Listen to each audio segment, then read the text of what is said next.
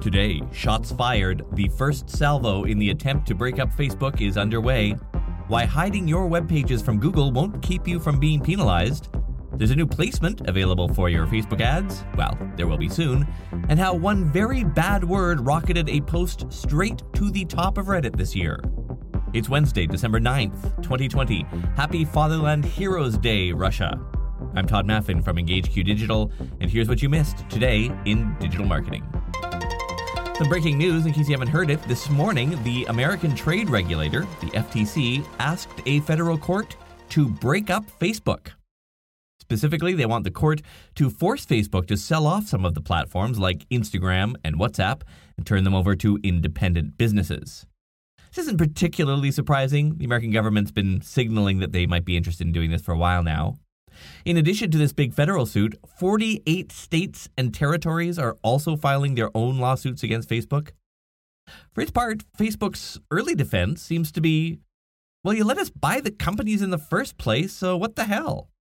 Their tweet this morning read Years after the FTC cleared our acquisitions, the government now wants a do over with no regard for the impact that precedent would have on the broader business community or the people who choose our products every day. The reactions to that tweet are not going Facebook's way. Two of my favorites. Spare us the pearl clutching. Facebook has had no regard for its impact on society or democracy. And, okay, explain how you're not a monopoly, though? It's still early days, of course, so no direct effect on our work as digital marketers at this point. At the market close today, Facebook stock down, but only by less than 2%. America isn't the only nation to be sniffing around the big tech companies. We learned more this week about the forthcoming European legislation that would ask Google and others, more on that ask part in a moment, to reveal some of their algorithm secrets and update that disclosure every time they update the code. Here's the language the proposed legislation uses. Quote, Providers of online search engines shall set out the main parameters which individually or collectively are most significant in determining ranking and the relative importance of those main parameters by providing an easily and publicly available description drafted in plain and intelligible language on the online search engines of those providers. Unquote. Yes, I said ask Google, not require Google. The guidelines are not legally binding, but are designed to help, quote, facilitate compliance. If that sticks, the good money is on Google just ignoring it. Oh, they'll put out a news release talking about how much they respect the European Union and how important they think Europeans are, and then they'll ignore it. And it's only part of the algorithms they want disclosed, specifically the ranking variables. In fact, they go out of their way to say that the search engines won't need to, quote, disclose algorithms or any information that with reasonable certainty would result in the enabling of deception of consumers or consumer harm through the manipulation of search results, unquote. So you might be asking, what ranking factors do they want? We're not entirely sure yet, but most likely they'll want to know the weighting given to factors like page loading speed and whether the site is secure, how consumer reviews factor into their ranking, accessibility, and so on. Again, nothing yet for us digital marketers to act on, though if Google does in fact disclose those things, I will let you know first, right here. Speaking of what factors contribute to a page's ranking in Google, we've known for a while now that Google plans to introduce a new metric called Core Web Vitals, and that metric will be relied on heavily to determine how high your brand's website will rank. Your Core Web Vitals score will be made of three things how fast the page loads, how soon a user can interact with it, and how much the page's layout jumps around. You know, when a banner ad pops in at the top and everything shifts down a little? That. But we learned something surprising about that this week that honestly surprised me a little. Google search engineer John Mueller said in a recent live stream that pages you remove from the Google index either via a no index meta tag or you block them in your robots.txt file, those pages will still count against your Web Vitals score. That's something that's also part of your website. So if you like you use some extra functionality and that's no indexed, then kind of like people see that as a part of your website and say, well, this website is slow or this website is fast. I guess that does make sense. No indexing a page doesn't prevent users from seeing it, it just asks search engines to not make it searchable. So it is still part of the user experience.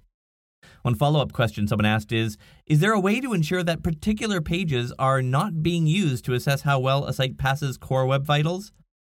Mueller said he didn't have specifics, but reminded people that Google's index tends to look at the URL structure to determine how pages are grouped together.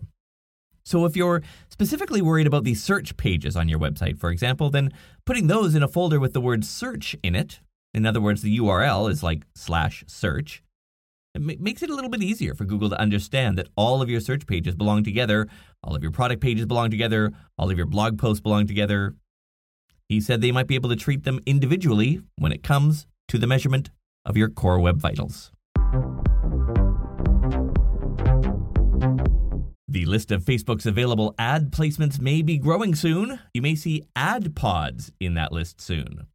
An ad pod is a pair of back to back mid roll video ads inside the existing in stream ads placement. So, I guess kind of a sub placement. Quoting adweek.com, ad pods can contain a mix of 15 second skippable and non skippable video ads, as well as long form ads of more than 15 seconds. And Facebook noted that a limited number of publishers are excluded from skippable ads. The social network said combining ads up front or together enables it to reduce the frequency of ad breaks further in stream so that viewers can watch content with fewer interruptions, adding that advertisers will have more opportunities to scale value by using the format to boost overall inventory. Unquote. The new placements are in testing now. No guarantee they'll make it to the final placement list we all use, of course, but those tests usually do lead to a more complete rollout.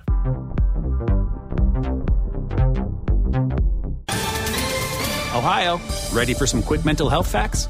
Let's go. Nearly 2 million Ohioans live with a mental health condition. In the U.S., more than 50% of people will be diagnosed with a mental illness in their lifetime.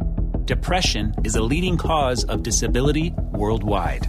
So, why are some of us still stigmatizing people living with a mental health condition when we know all of this? Let's listen to the facts and beat the stigma. Ohio, challenge what you know about mental health at beatthestigma.org. Since you're all digital marketers who listen, I promised to take you behind the scenes on the digital marketing and monetization of this very podcast. The platform I use, Red Circle, turned on its programmatic advertising yesterday.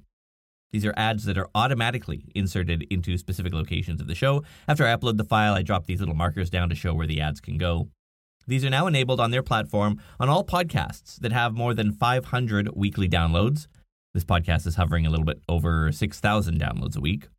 I checked my dashboard, and after a day, I have earned $7.25. So I figure after about a month, and after converting that to those sweet, sweet Canadian loonies, it's looking like about 275 bucks a month and more as the audience size increases. But because these get dropped in automatically, I don't get to approve or decline them. In fact, I don't even hear them. I only hear them when I listen to the podcast, just like you do. That said, Red Circle does let you opt out of a bunch of brand categories, so if I did it right, you should not be hearing any ads related to gambling, alcohol, nightclubs, cigars. I might actually take that out. I do love a good cigar. Guns, immigration, politics, extreme violence, pornography, or malware. Wait, are malware developers advertising on podcasts now? Can you imagine? We make the best ransomware. Please, please download. Oh, there's also an exclusion category called unmoderated user generated content. So, no idea what kind of ads would be in that category. Honestly, I'm a little tempted to turn that back on and see what we end up with. Who knew exclusion categories of programmatic ad platforms could be so much fun? See why you listen to this podcast? Finally, and a quick warning there is a swear word in this segment. The usual news releases are trickling out this year with that whole year in review stuff that everyone does. Top Google searches around the world this year. The first four you could probably guess coronavirus, election results, Kobe Bryant, and Zoom. But in fifth and sixth place, references to cricket games in India. Rounding out the top 10 in order coronavirus update, coronavirus symptoms, Joe Biden, and Google Classroom. As for the top mobile apps of 2020, TikTok had the most downloads, followed by Facebook and WhatsApp. Interestingly, Likee, that's the TikTok clone, well, one of the many TikTok clones, managed to squeeze itself into the number 10 position. But that's just downloads. When we look at the most number of monthly active users of all those apps, it is all Facebook. Well, the top four are anyway Facebook, WhatsApp, Messenger, and Instagram. Did I mention the US government thinks Facebook has a monopoly? I said that, right? Fifth place, Amazon. Then, in order, Twitter, Netflix, TikTok, Spotify, and Snapchat. But who cares about downloads or monthlies? What we care about as digital marketers is cold, hard cash. So, what mobile apps garnered the most consumer spend with in app purchases? Number one, Tinder. Turns out you can pay your way to the top of the pile. And number two, TikTok. Where's the money there? Well, you can buy little icons to spam a live stream with, and that streaming creator will get some of that money.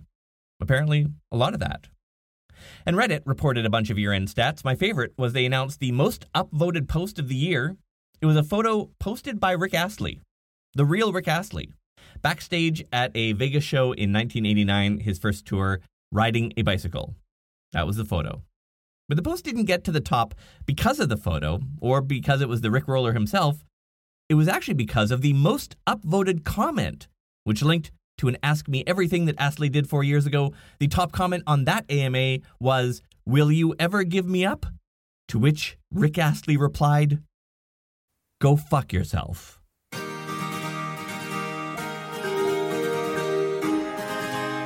The Christmas lights arrived. You know the ones I talked about yesterday. The um, the ones you control with the phone. They're really cool. They are super fun. Had a, a hell of a time trying to pair it, but once you do, it's really kind of cool. You basically point your camera on your smartphone at the entire string of lights. You put it all in the frame, and then it flashes the lights in some kind of code sequence, I guess, and somehow manages to map every single light to its location.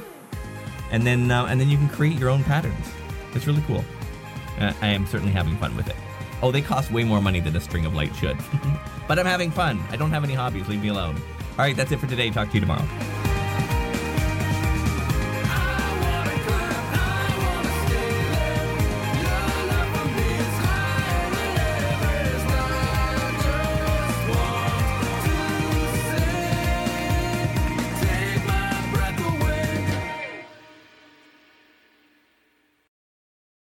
Without the ones like you, who work tirelessly to keep things running, everything would suddenly stop. Hospitals, factories, schools, and power plants, they all depend on you. No matter the weather, emergency, or time of day, you're the ones who get it done. At Grainger, we're here for you with professional grade industrial supplies. Count on real time product availability and fast delivery. Call clickgrainger.com or just stop by. Grainger for the ones who get it done.